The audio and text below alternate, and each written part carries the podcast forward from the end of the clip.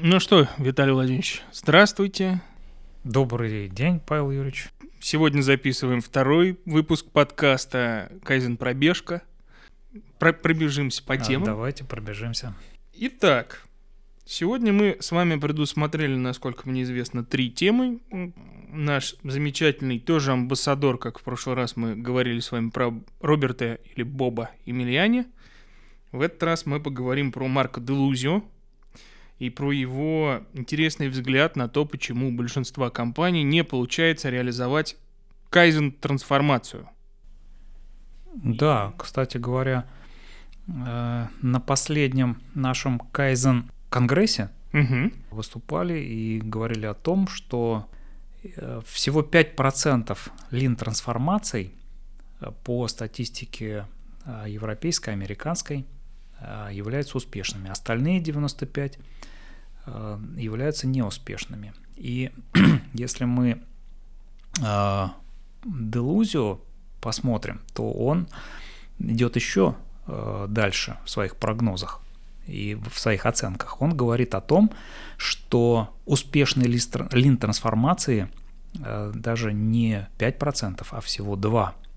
И остальные 98, они не успешны. И даже он Мгм. назвал свою э, книгу э, Flatlined, то есть это э, затухающие про компании, почему, э, э, почему компании терпят неудачу при трансформациях. Ну, вот как раз передо мной сейчас картинка с э, обложкой этой книги. К сожалению, она на данный момент выпускается только на английском языке, и на ней изображена такая интересная вещь, да, как на кардио мониторах обычно рисуют. Это линия, которая скачет, скачет, как на здоровом сердце, да, и затухает, превращаясь в прямую линию. Да, когда сердечная деятельность э, перестает э, быть активной, то мы видим прямую линию. И именно вот в честь вот этого процесса применительно к компаниям а, Марк Делузио и э, озаглавил свою книгу. Ну, мы рассмотрим с вами небольшой лишь э, отрывок, небольшую часть главы этой книги, которая называется Lean Trilogy. Lean трилогия. Ну, на самом деле, более адекватно, наверное, перевести это дело как Lean Triumvirate, э, Lean Trio.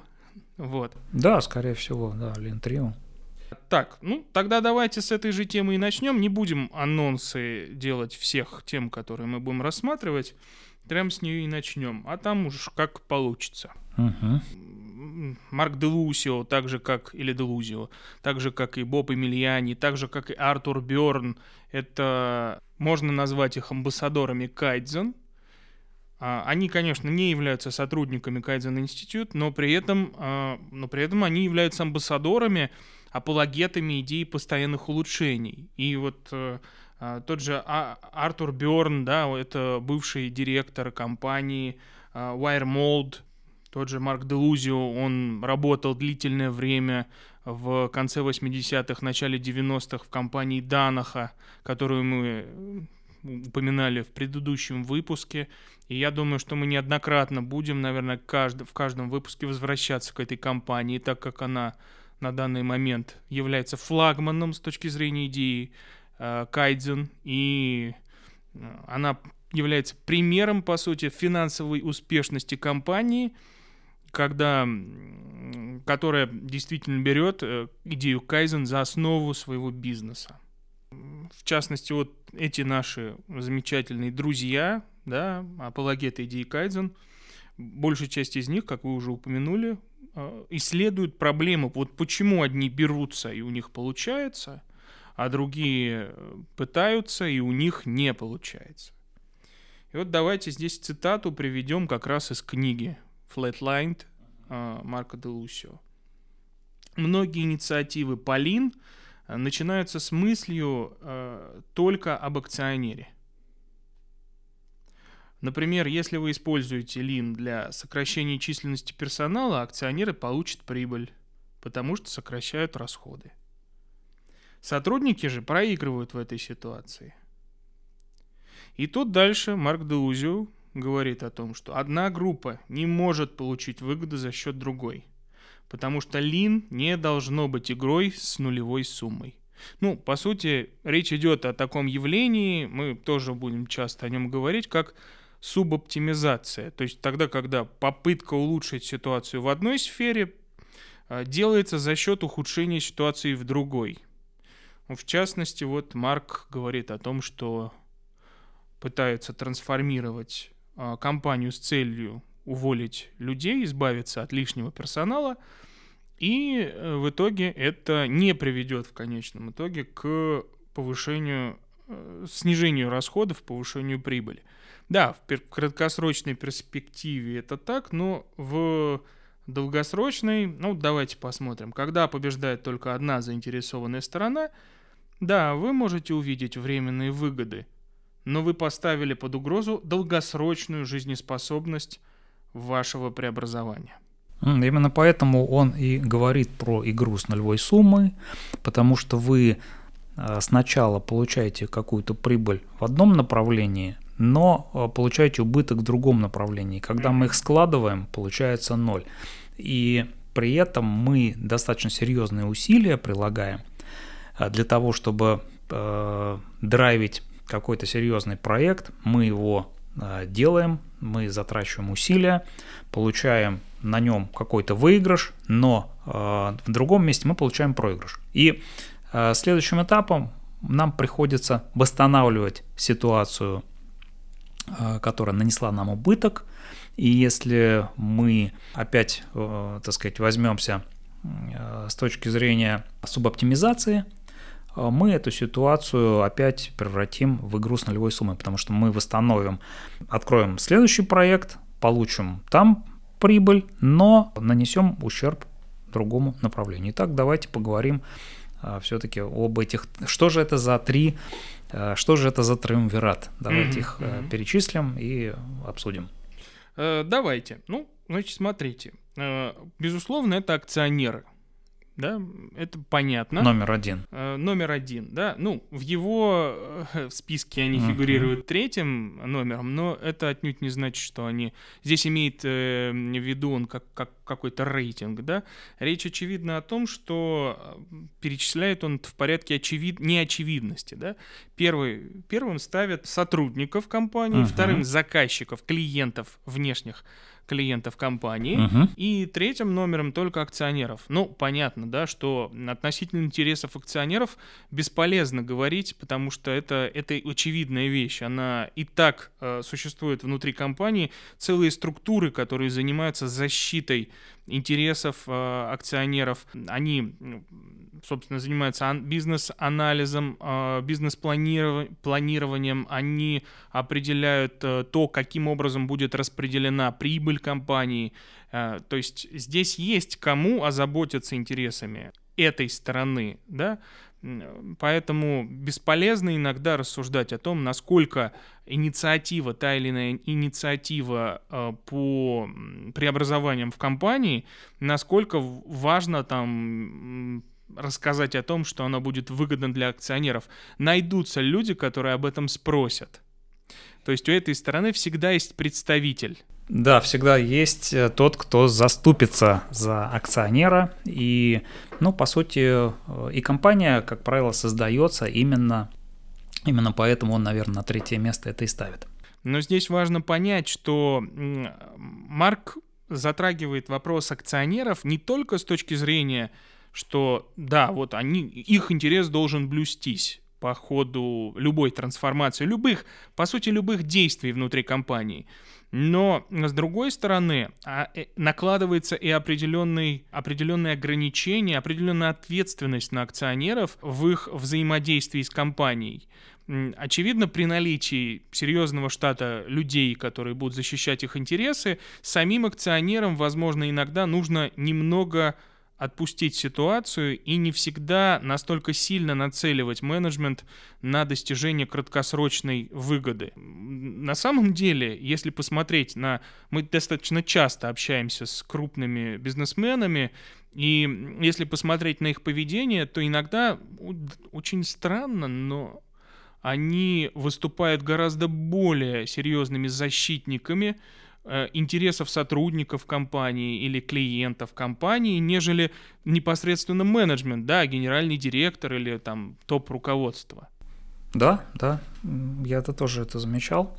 И здесь, наверное, э, в этом есть определенное э, ну, понимание, потому что э, мне кажется, что если это действительно крупный бизнесмен, и если он уже достаточно долгое время является успешным, то, скорее всего, это значит, что его опыт такого отношения собственно, и позволил ему этот успех э, сохранить. Если бы он относился к этому по-другому, э, есть вероятность, что он не стал бы крупным. Тогда давайте же все-таки раскроем секрет. Кто два других участника этого триумвирата? Мы, мы их уже сегодня упомянули, да, это э, прежде всего, давайте про второе, про вторых поговорим. Это сотрудники компании. Здесь я хотел бы на самом деле начать с примера. В 2019 году мы ездили в Португалию с одной компанией в Tour, и там произошел очень интересный эпизод.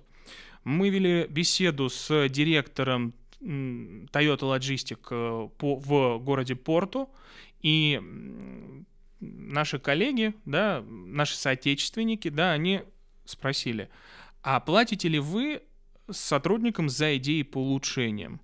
И Арасио Соуза, это вот директор э, этого подразделения Toyota Logistic, он, он удивился этому вопросу, задумался и ответил следующее.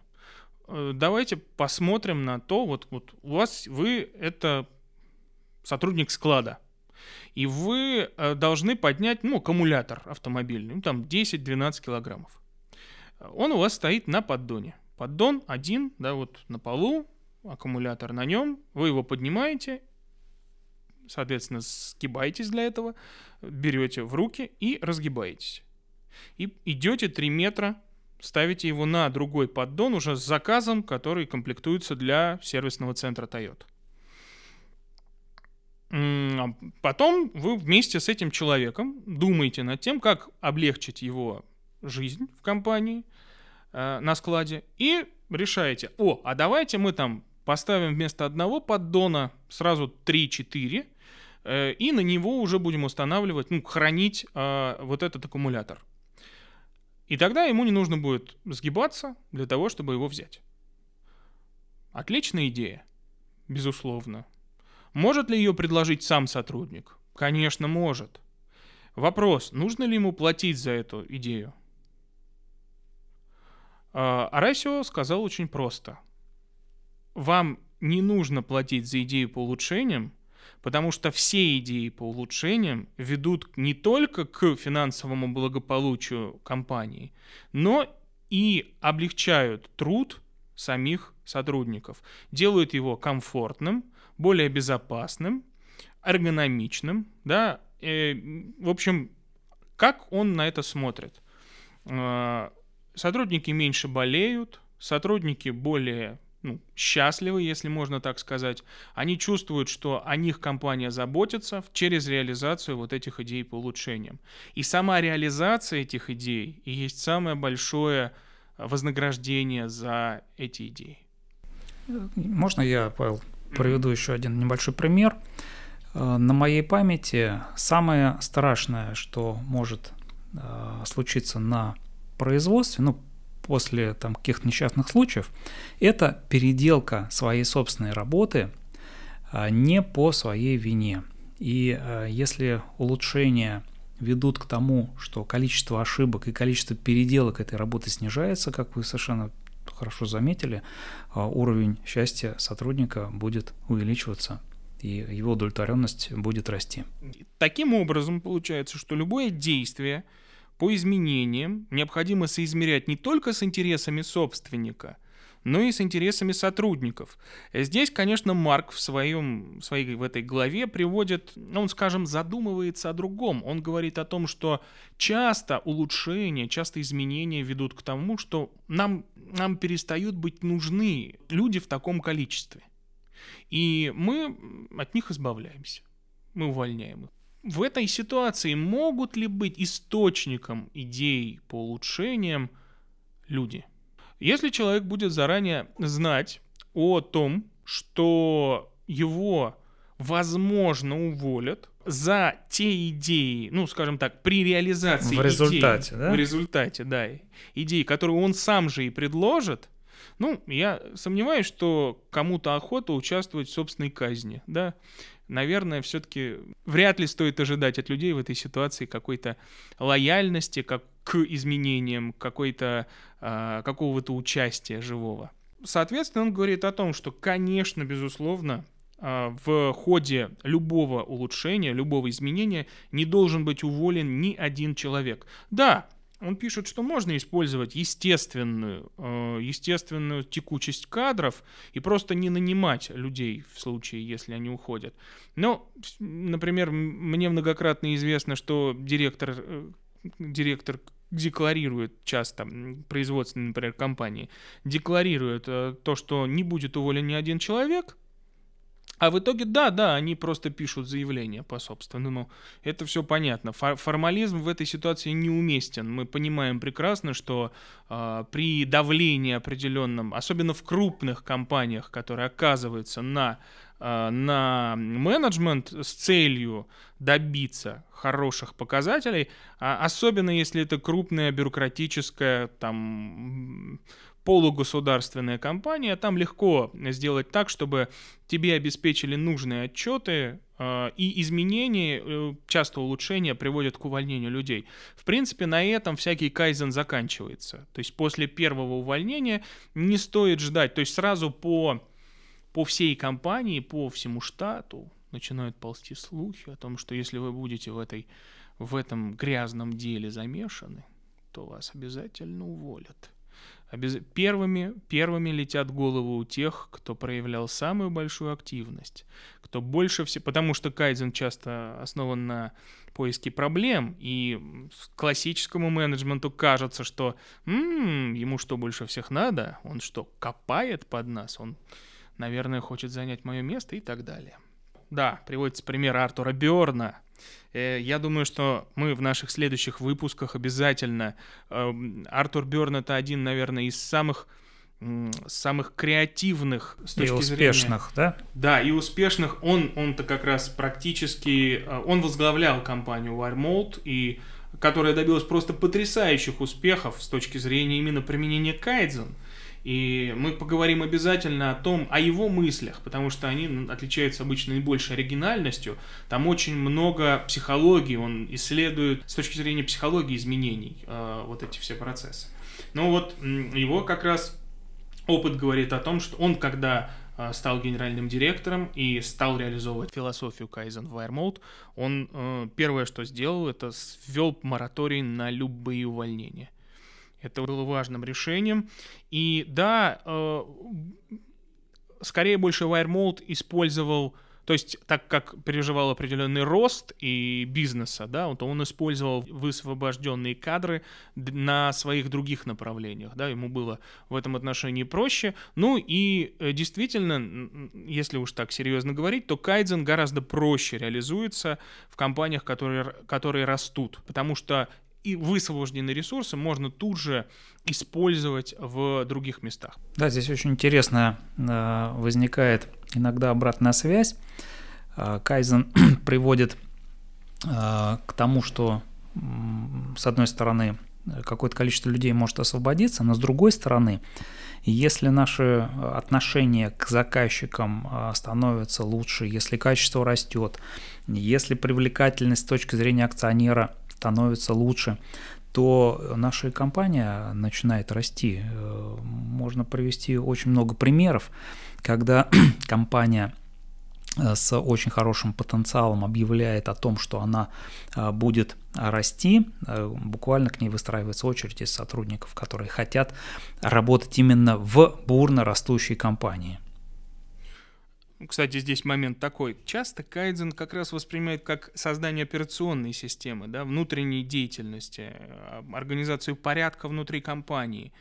На самом деле это, это лишь отчасти так. Безусловно, вы эм, ну, смотрите, есть, есть вторая часть деятельности, это рост, это поиск новых рынков, разработка новых продуктов, это какая-то коррекция бизнес-модели, это новые клиенты, то есть попытка найти себя в какой-то смежной сфере деятельности, свеж, смежной вашей. Ну, как пример можно привести компанию Саная, э, португальская компания, которая начинала как ритейлер, классический ритейлер, потом, а, ну, она перешла в, в определенной степени, сместила свое ядро.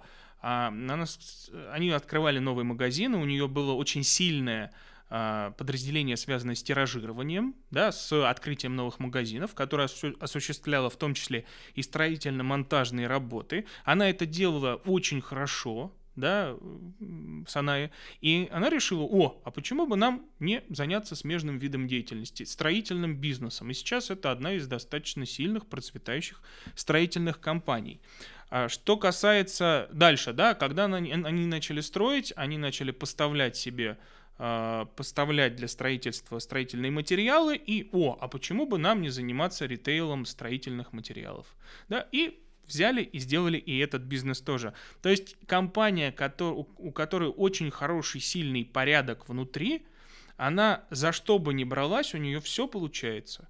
Это вот э, здесь же ведь как, как вот э, у Джона Миллера в одной из его книг Uh, была цитата, правда, насколько я помню, Питер Друкер, оригинал, оригинальный источник этой цитаты, «Культура есть стратегию на завтрак». Да? Какая бы у вас ни была классная стратегия, если замечательная идея бизнеса, классная совершенно бизнес-модель, вы каким-то, какая-то уникальная совершенно вещь, которая действительно сработает, она вот зайдет на рынки и так далее, но вы построите плохую операционную систему.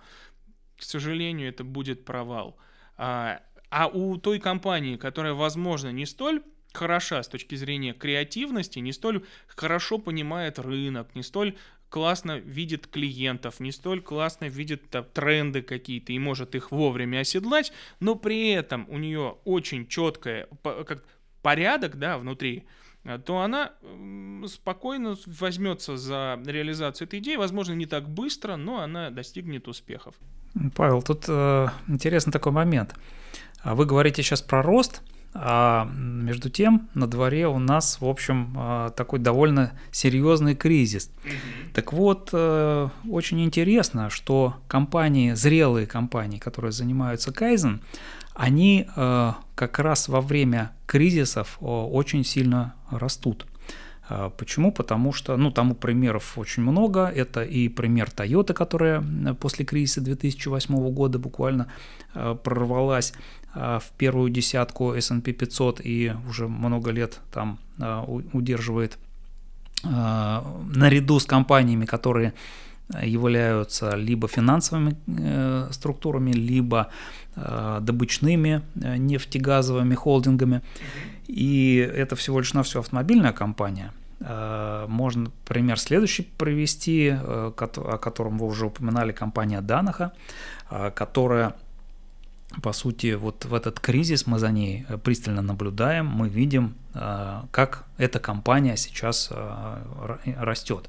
Да, конечно же, ее часть ее подразделений занимаются деятельностью, связанной с медициной, но это конгломерат, и несмотря на тяжелую окружающую ситуацию, они э, действительно занимают, они, они действительно растут. И тут как раз э, мы даже уже не будем говорить о том, куда же нам пристроить тех людей, тех сотрудников, которые высвободились в результате улучшений. Ну, во-первых, они могут пойти и усиливать команды, которые занимаются улучшениями, а во-вторых, они могут пойти, а, естественно, на те новые направления, которые, новые возможности, которые открываются даже а, в любой кризис, всегда а, можно, так сказать, найти точки роста.